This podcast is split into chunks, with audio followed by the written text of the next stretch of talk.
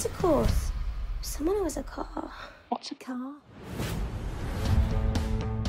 Stop moping. Try this. They're looking for writers to be a rock critic. I'm Johanna Morrigan. I have an interview for the job. Did you think my writing was good? It's not really us. Not cool. Darling, rooms like that need girls like you.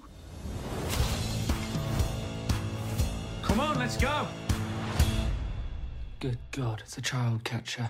Johanna Morrigan is dead. This is the legendary Dolly Wilde. Last night, rock and roll meant nothing to me. By midnight, it was the most important thing in the world. Darling, have you ever done an interview before? I've never done an- anything before. These are the places you come where you can dance and scream and be with your own kind, where everything is possible. This is Dolly Wilde. She's trouble. Yes, I am trouble. The thing about crossing over to the dark side is that once you're there, it doesn't feel dark at all. My question to you, Johanna, is when did you lose your mind?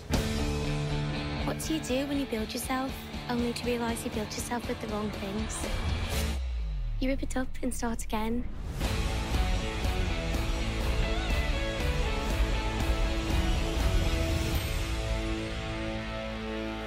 This we would like to run in the next issue. Thank you.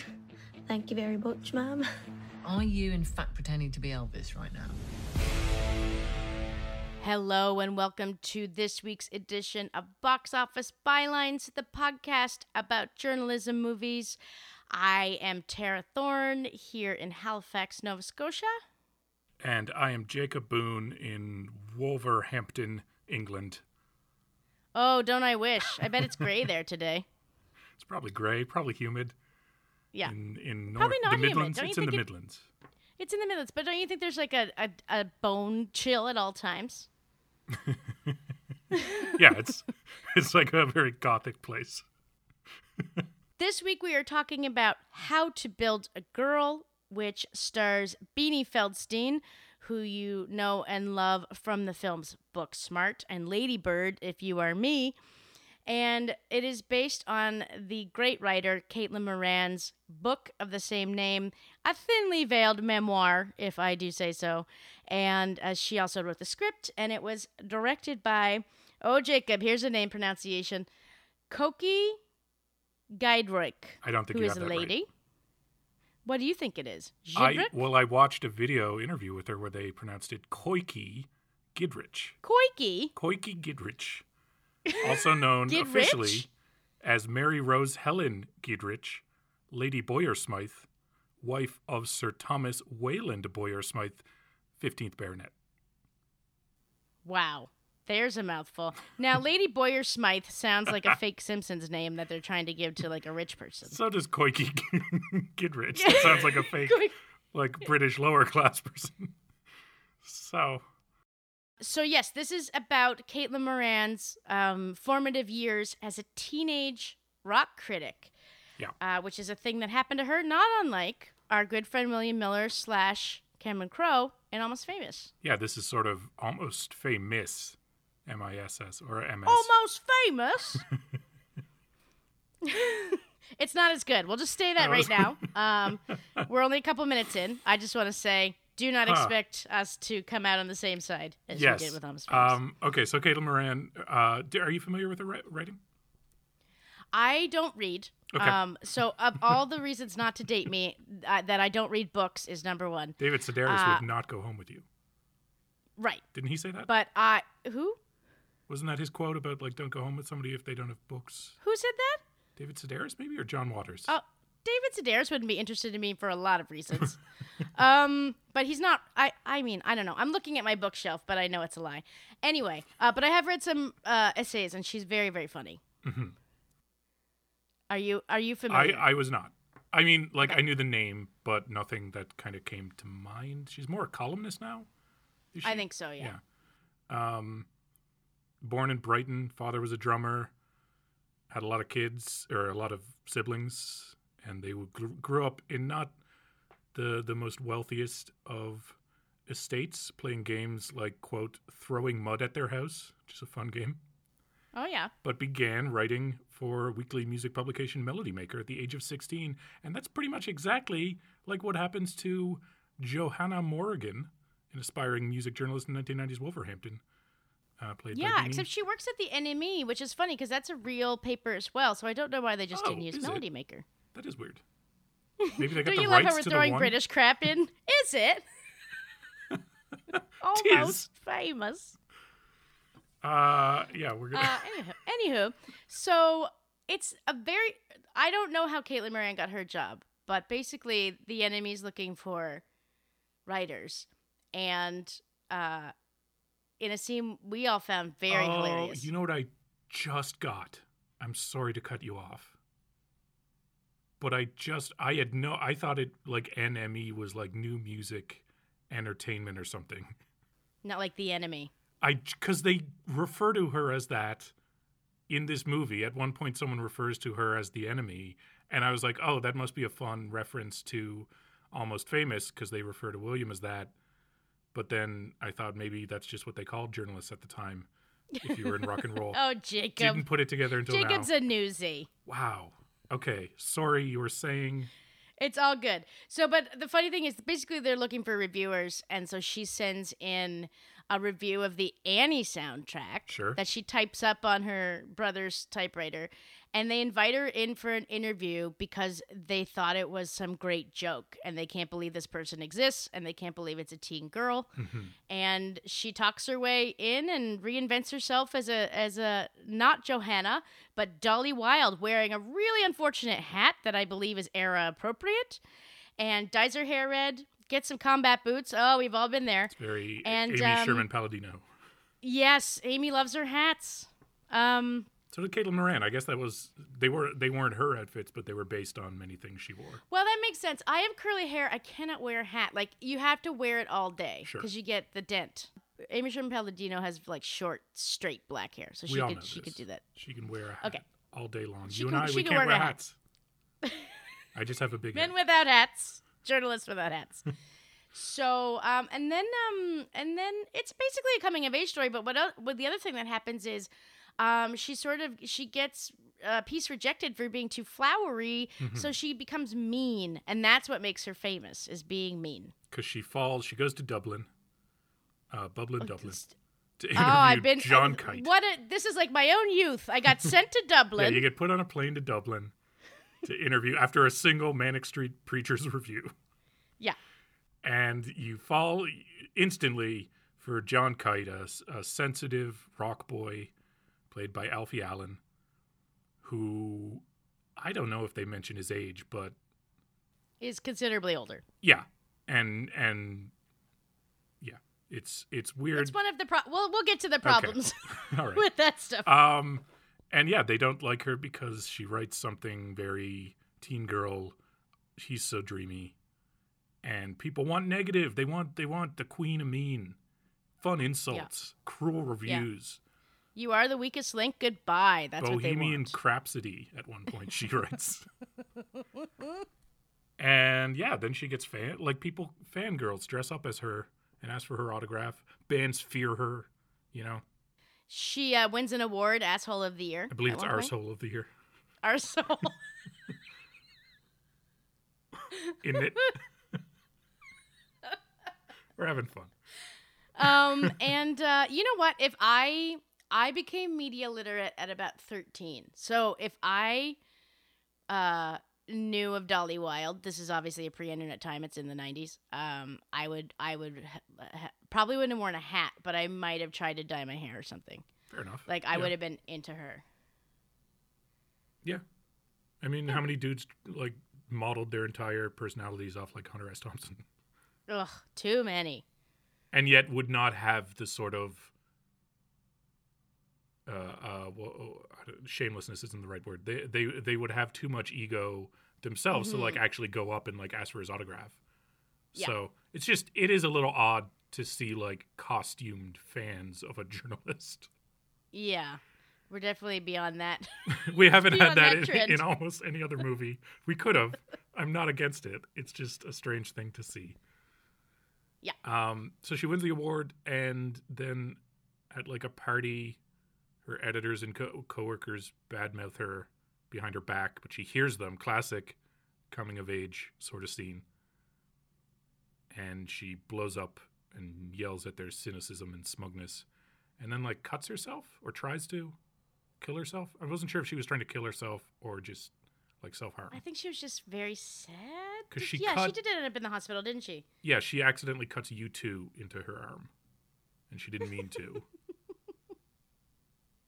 It's a funny joke. Uh, well, We're kinda- love you too. We're recapping That was like this. I felt like it was there for you. Yeah, that was nice. We are recapping this a little. Like it, it's this is a new movie. I believe it's gonna be on Amazon Prime, like this month after when this podcast Oh, comes great. out, so people will be yeah, able to watch it came it. came out. I saw it at uh, the Toronto Film Festival last year. At not to be like that, but I'm not going to get to go to TIFF this year, so I'm going to say Why it not? more than ever. Well, you know, they're just scaling it Are you down. You, know, what are you going to do? Believe that there's gonna be a virus. Um, so I remember loving it then. Did you? Can I say Uh, there? I watched a Q and A after the TIFF screening. Were you at that one? Uh, no, I saw it in a press screening. Oh, okay. So you saw it. Was there? Were there a lot of people? Was the reaction good? Yeah, Yeah. yeah, I- think people liked it. Um, and people at film festivals are merciless in terms of walkouts. They'll Mm. just leave in t- within ten minutes. So yeah, I think people liked it. And I, but I have to say, on the second watch, I uh, struggled a bit. I can. Yeah. you talked about how much you loved it. It seemed like a good film from from the the materials and the people involved. Yeah. All ready to love it, but uh, sort of You fall short not. in some Well, bad ways. here, this is the thing. People, I think people don't know about a thing called a festival bubble, which is like Yeah. a festival bubble. Um, which is something that happens like Sundance is famous for it for paying you know twenty million dollars for some movie that makes a million dollars when it comes out to the real public because they're not film people going to see four movies a day. So it changes your uh, perspective when you're are in that mode. So you know it's not a piece of shit or anything. I just thought on second watch I was less charmed, and I had just watched Lady Bird before we watched it, so I was like already on my Feldstein high. I remember you texting me when you were at TIFF last year, and you just couldn't shut up about how much you love Joker. and yet, when it's in theaters with the regular crowd, suddenly you're like, I don't know about this movie.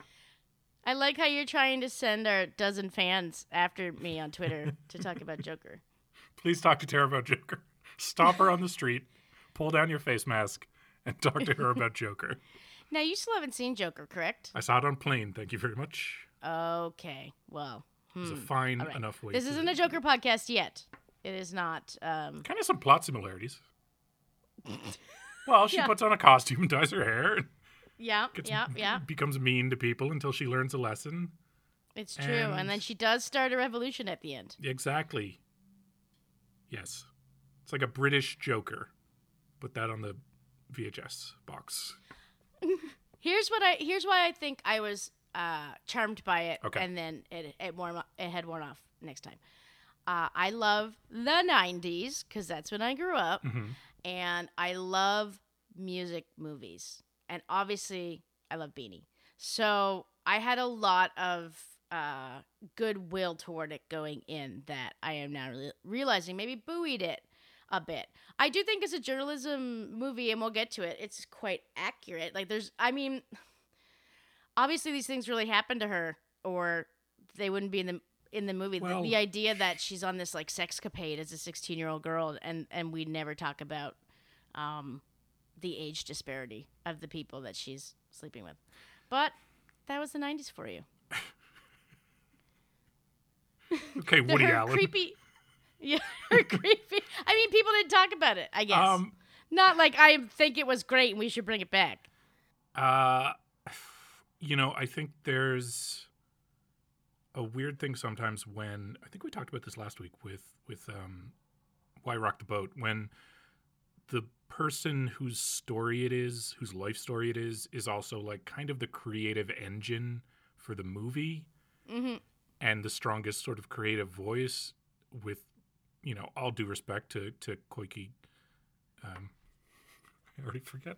Lady Baroness. Yes. Uh, von Smith. Um, in that, like, sometimes like things that should be cut out because they don't, they sort of distract from the message you're trying to give, get left in because you know it's it's it's your life and you love that moment and you just kind of want to see it on screen. Right. And I do think it falls into that a lot, and it sort of undercuts its own message. Where, yeah, okay, she was, I guess, 16 and, you know, sleeping with far too old men who should know better. And, but like, you also then create a movie where your journalist, female journalist character falls in love with and sleeps with all the rock bands she's interviewing and the awareness of sort of that trope and that yeah. issue and and maybe then as a director or somebody could have come along and said like well you know what that happened but right now for where we are with movies and stories that need to be told. Maybe there's a different way we can showcase this or a different way to describe it or show it. I don't know. It it that's what i felt. It it sort of undercuts itself many times. It doesn't help that i think the character is just Awful? present yeah like, Like a she, bad person? like she becomes a bad person when she becomes mean. She becomes very selfish and jaded and eventually she kind of learns her lesson and comes around but it almost feels we spent way too much time with an asshole and Mhm. it i don't know if she exactly wins us back over i also think for a film about music there's not that much music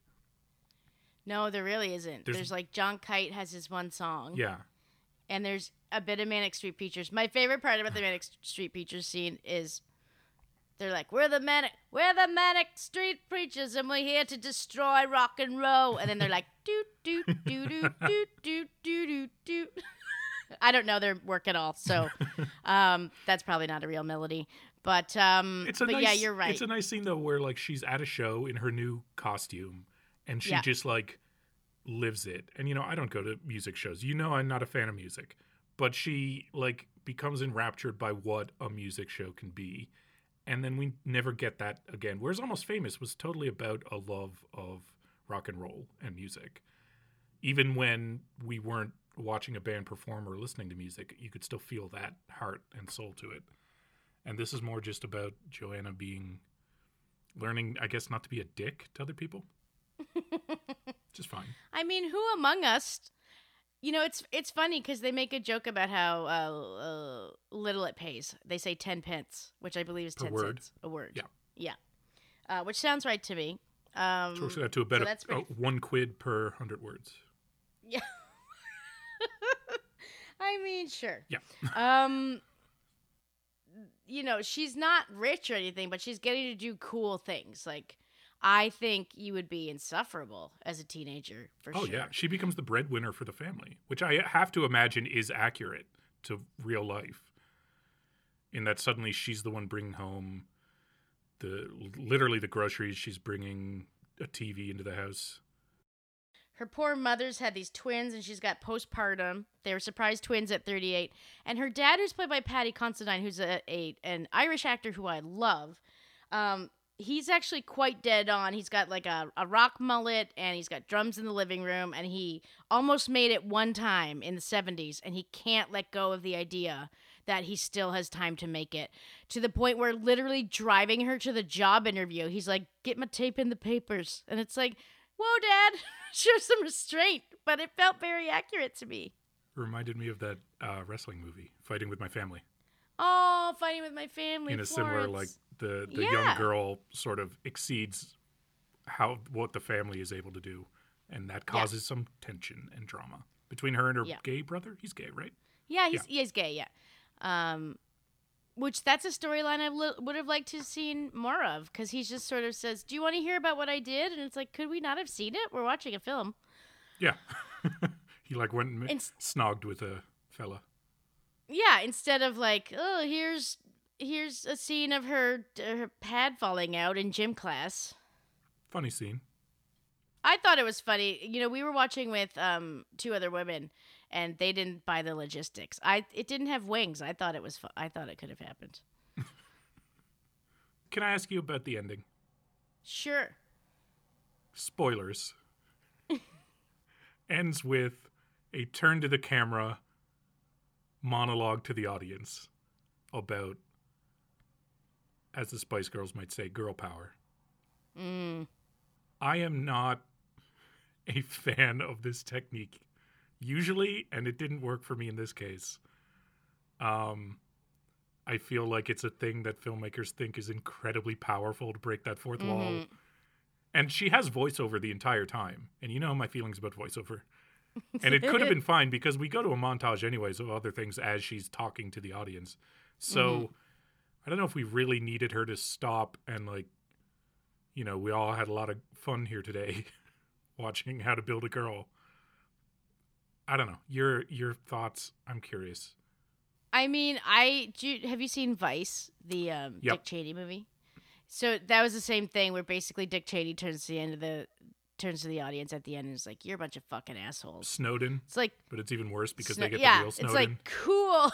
Thanks so much. Yeah. Where this felt like it also had a very weird beginning where she's sitting in the library and there's all these different kinds of men floating around and then Uh-huh. they just sort of disappear. They pop. Yeah, well, I don't know about that fast fantastical angle at all because there's also some pictures on her wall and then those people turn in. They're like historical and they turn into her they're wall played of by real heroes. people. Yeah. Lily Allen plays somebody. Jamila Jamil is on there. Yes, Sharon Horgan, who I love, she Mhm. plays Jo March. I thought it felt like they didn't know how to end it otherwise.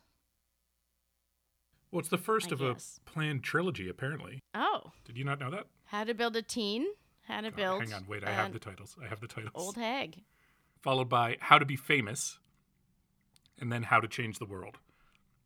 Okay. Moran also wrote a book called How to Be a Woman, so she likes that title format. Well, you know, it work. That sort of thing works for. well, a because that's it, like her and Alfie Allen, they they don't start dating. They decide to be friends. Fair and fine. She's a journalist. He's a rock star. He's a decade older than her, or somewhere around there, and At she's least. a teenager. Um, but apparently they will date in the sequel. So get ready for he that. You did say they would. There you go. Uh, okay. Well, right. on this down note, I'm sorry. Did I did like? I'm wondering if I infected your love for this movie with my I don't know. criticism of it. I don't. The same way that I don't. much like Shattered Glass the first time when I saw it, and then as I started talking about it with you and Kim, I realized, oh wait, this might suck.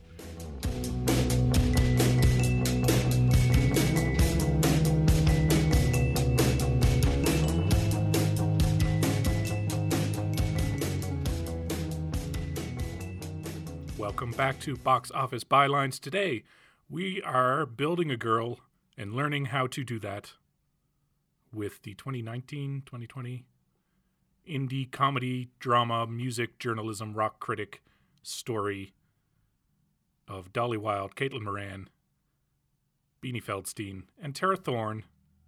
How to Build a Girl. Tara, you're you're a you're a rock and roll journalist. I was you're the built. enemy. You were built. Yeah. Um. It's interesting. I don't really have any. There was nothing in the movie that made me go, "Oh yeah, I lived through that." Because also my first assignment was not a giant English rock band. Um, it was Jimmy Rankin, I think. Was it your first assignment? Was Jimmy Rankin, Like my first music, the like manic as sleep, music street editor. preachers of Nova Scotia? Jimmy Rankin. Um, but the idea that because you're young, nobody takes you seriously is very true. Mm. And also, and when you're a young person and you're talking to someone who uh, is famous, Mhm. now you know that that varies f- from person to person and place to place. But like you know, you're like you're a person that makes a record. Like it, it seems so impossible. I've done it now, and I'm like, nah, you can do it. um, at the time, you're like, I got my job when I was 20 years old, and I was just like, I didn't know anything. I didn't know anyone. I didn't know how to interview people. I didn't know what made a good story, all that stuff. And you got some person across from you who's probably attractive and is definitely dramatic, and they're just talking to you about art, and it's very uh, intoxicating, and it's very. I could go back. I bet my first year of the coast is insufferable to read. Like it's probably just loving everything. And that's when the coast was maximum snarky. um but you know, I I I have like a feature voice. If I'm doing a feature, it's different than the voice I would use to write something small. Um because I love narrative nonfiction and I love, you know, I love deep dive profiles. So any if I've written a feature, it's definitely the kind of thing that these enemy dinks would not have liked at all. Um, the the weird thing about the John Kite piece that they reject is they never offer her any editing or they never say this is embarrassing. Here's why. They just go, Yeah. no, we're not doing this. You're done. They fire her as a freelancer, which makes no sense. Yeah, yeah. And those guys, I think, were quite accurate. Um, you know, again, I didn't work at a paper in the 90s. We have talked to our, our former colleagues about starting a paper in the 90s. I am sure they were all like that with their hair and their clothes and their attitudes. And I thought those guys, it, it's basically all, this office is all men. Yeah. Uh, there's no other women.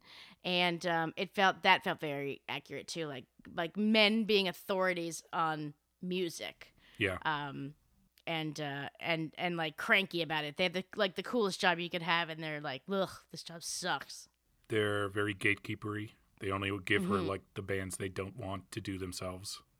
yeah And then they get very harassy. And yes there's there's the one guy that makes her sit on his lap yeah. this is the only time the movie is self-aware really uh, like other than the guy who's like it's it's never too early for jailbait or some gross comment but it's like the only time the movie is is really aware that she's in an environment uh that's not uh stacked in her favor because she hesitates and she's like really is that what you really want and then he's like yep and then there's a moment and then she like jumps on his lap excitedly Yeah. And like crushes so they him. ruin it Yeah. and then she ends up like in a relationship with the publisher or editor in chief. One of the editors. One of there's, the- there's, one of the it's really not clear who the editors, yeah. bosses are. Yeah. Um, so that's not great. Again, no, and he's ter- gross about it. Yeah. Yeah. It's He's like lascivious toward her from the very beginning, and then he basically, in to all the other staffers, is just like, yeah, I love. I just was, you know, I went downtown basically, like.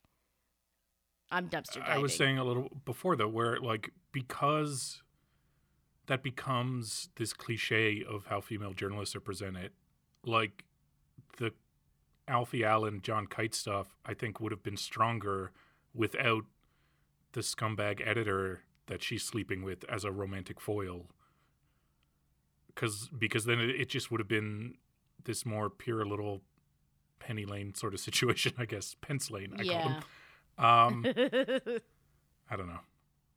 You at one point they describe the role of a rock critic as to cherish and and highlight the three or four actually good bands that exist at any time and to utterly destroy anyone else, all the posers who are going to come in and try and pretend to be good, to napalm the parasites, they said.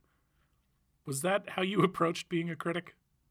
Uh, not me personally, but that's definitely the the pitchfork ethos. Like the it's literally in the name. Um, and they they put out a 1.0 review of the night not the 1975 some band that's inexplicably popular that was their first viral review in a really long time because people would go to them to get the sh- like to read bad reviews. It is very fun to write bad reviews, which we've talked about um, as movie critics. Like it's it's fun because when you like something, you're like, I like it, great. Like you don't need to dig into why it works. Like you're, it's not what it just we do. affects you, yeah. Yeah, for better or for worse, it's like I you don't really interrogate why you love it so much, or you just run out of adjectives. But like when something is bad, it's it's easy to pick apart. The weird thing for me was, um, uh, being a journalist in Halifax, which is a small town, and as I began to know more people, um, it was very hard to be honest about local material. Not me, not just me personally, but all the writers. It was just like, uh, you know, if something was bad, it wasn't worth saying so. Yeah. So y- there's a whole era of coast reviews um, that that really pull their punches. Not, and not to say that that you should expect to be slammed, but you, but you should expect that people are looking at your art critically. And some people d- didn't get that. And and I more often than not would rather not run anything than a bad review. And people would call me up and they're like infuriated Yeah. that we haven't written about it and it's like i'm actually saving you like you think i'm t- like holding a clipping from your grant application but no it's like i'm stop like we we don't like it so it you know it it's different when you I think you're in the British press, which is notoriously nasty, versus nice Canadians, especially nice Haligonians, um, who we all know each other and like you know people could throw a coffee in my face at any time. They never have. but but you know I'm I, I'm a snarky person. I uh, I am a- angry a lot, but um, I would much rather write about something I love. And this idea of destroying people, not to say that I don't talk about it behind the scenes and and think XYZ bands are terrible, but it's like but publicly it's like I would, you know, I think I would much rather write something nice. Um but that's not criticism. It's like criticism should be well rounded. And the problem, and we talked about this um, in Almost Famous as well, is that because of social media and because there's so few um, outlets now, and because PR controls everything, anytime anything slightly negative is said about an artist, they flip out and send their people. They can send their people now. Their Oh, stands Yes, I've after the I've writers. experienced. Yeah, Um, yeah. So I always felt in reviewing movie movies that like, um, you know, occasionally there'd be the local one or even just a Canadian movie, and I don't know if grading on the scale is the right thing to say, but you, I, I would try and approach that with that in mind in terms of the limitations therein, and that Yeah.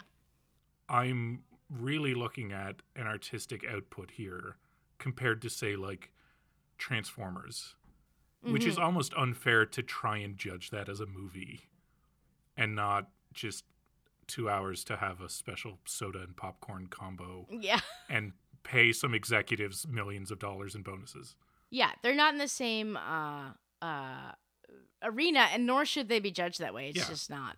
It's not fair. Sort of what what you were saying, uh, Moran uh, at that TIFF Q and A that I mentioned said that when she was 16, telling your mean opinions to the world was not something that many people had the chance to do, only if you were hmm. a journalist. And now, and this was sort of a metaphor she wanted to get across in the film, everyone can do that because of social media, which causes people to attack innocent, kind opinions as naive.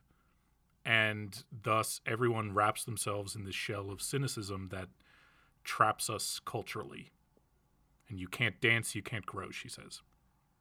I agree with that wholeheartedly. Actually, I feel like um, I have always found earnestness to be cringe-inducing, but sincerity is a very great feeling, and people are too scared to be sincere. And I mean, we're seeing you and I are both on the internet all day long, and we're seeing pylons, Mm-hmm.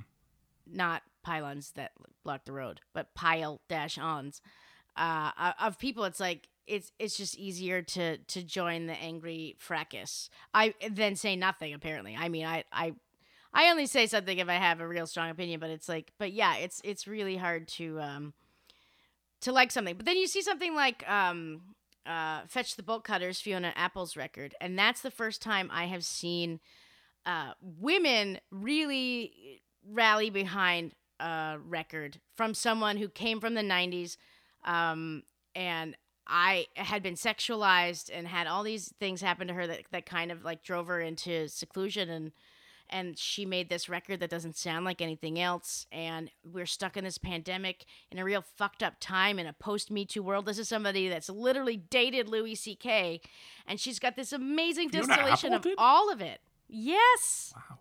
it's disgusting. But anyway, like it's all and then she just presented this piece of art that was made on her own in her house, like literally drumming on pots and pans sometimes, and it's like something you've it's like nothing you've ever heard and it just arrived at the perfect moment. And um and then so you you do see a swell sometimes, but we're already over it. I haven't seen a fetch the bolt cutters joke in a while. In months. Uh, on criticism, Moran says the best thing you can do in the world is just point at the things you love and say, I love this. Sure, I guess. But now I do feel bad about our jokes about this movie. Sure. we we have the power of edit. Um, do you want some trivia? we got deep. Let's let's uh, go a little less deep. Uh, trilogy, planned trilogy. I mentioned that. Okay, here's here's. I don't.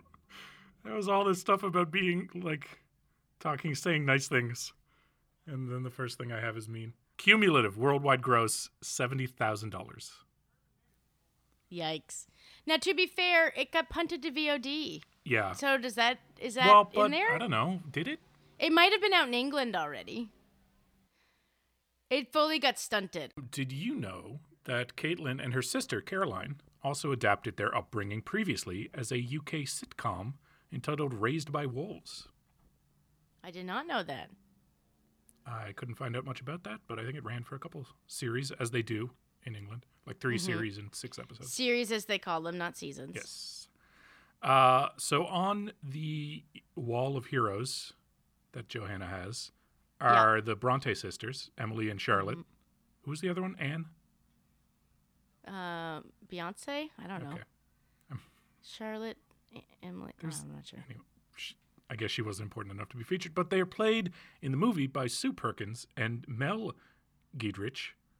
Uh, Mel is sister of director Coky.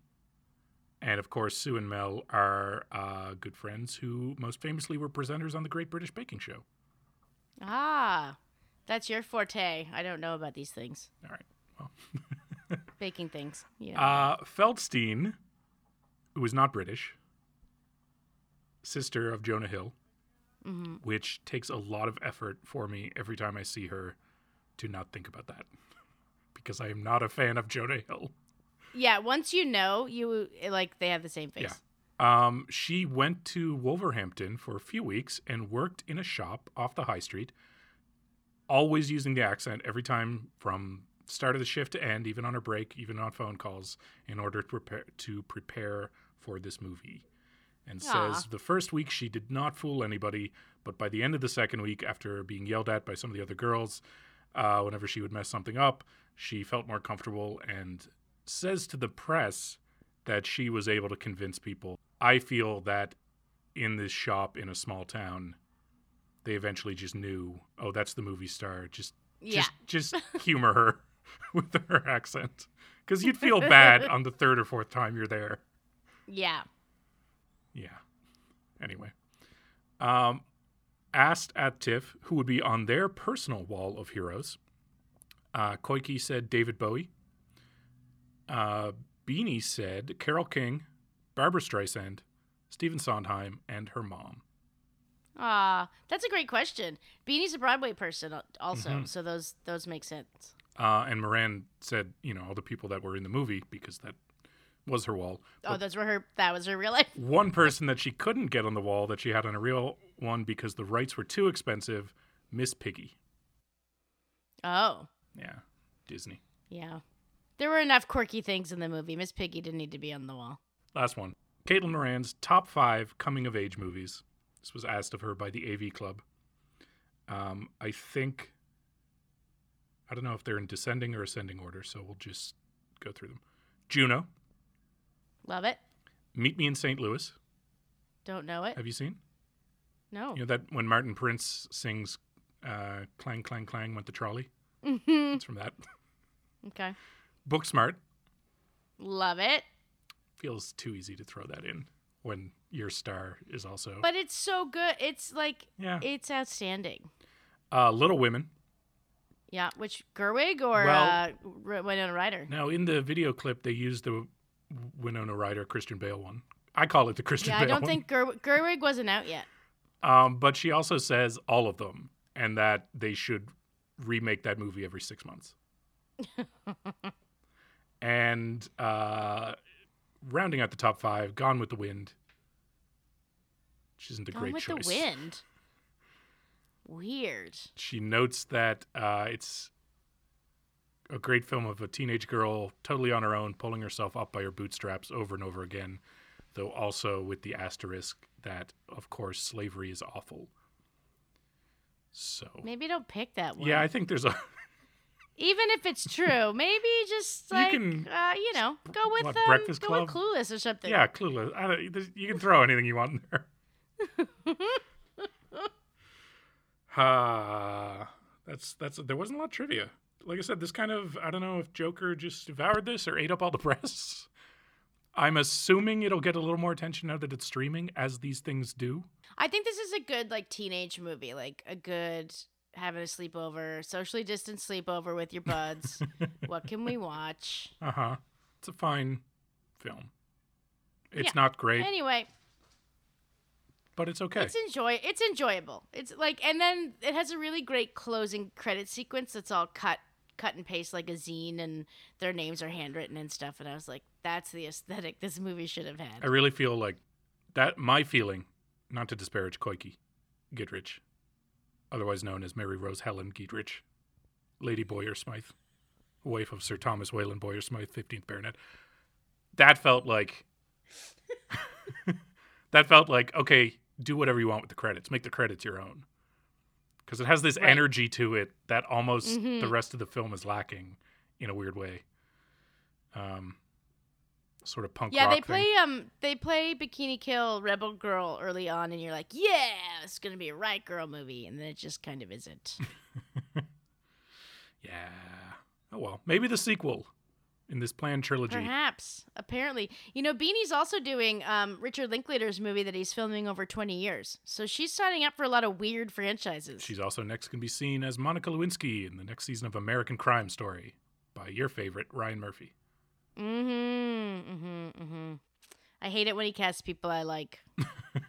Connie Britton's in almost everything he does, and I just I can't do it. Don't you like that when Um, there's a director though with a like repertoire? Because it always feels to me like, oh, he must be nice to work with. People keep coming back. Yeah, like Sarah Paul, like all these women, like really good actors. I feel like they just have a nice time on set, so it doesn't matter what the finished product is. Mm, apparently, my hope. I guess none of them watch it afterwards. When I see a movie, I just want to know that the actors are like having an enjoyable time. Who cares if it's good? um, what are we talking about next week? Well, next week we are going to watch a movie I don't know if I've ever seen all the way through. Been on TV a lot, and I've seen bits and pieces. Um, The Devil Wears Prada. Starring two of my absolute favorites, Emily Blunt Adrian Grenier, and Stanley Tucci. And Adrian Grenier. Grenier? Gren, Adrian Vince, He's an aspiring Vince cook and Chase. who wants to make it in the big city. It's like uh, Chef by Jon Favreau. Right. I think that's the first time I saw Emily Blunt, but I uh, love Meryl Streep and I love uh, Anne Hathaway, which is a, uh divisive uh, person to love. Uh, I think people are kind of over it now, but for a while there, no one cared for it. Um, you're in for such a big treat, as are we, because who is our special guest going to be? We are going to have on with us uh, my fiance, someone who's not divisive to love, Katie Toth. Yes. My fiance. She personally chose this uh, movie episode, I wanted to say. And she will be sharing her thoughts with you and our listeners. And me will be sharing one mic, which is not COVID safe, but we also share a household, so whatever. Katie Toth. well, I look forward to that, and I hope you have a good week, and uh, I hope you have at least learned how to build a girl. So I would like to see her this time next week. We're going to have a great British girl bake off. Terrific. Tara, take care. Stay cool You- in the summer heat and remain Gonna distant at the movies. Bye, Jacob.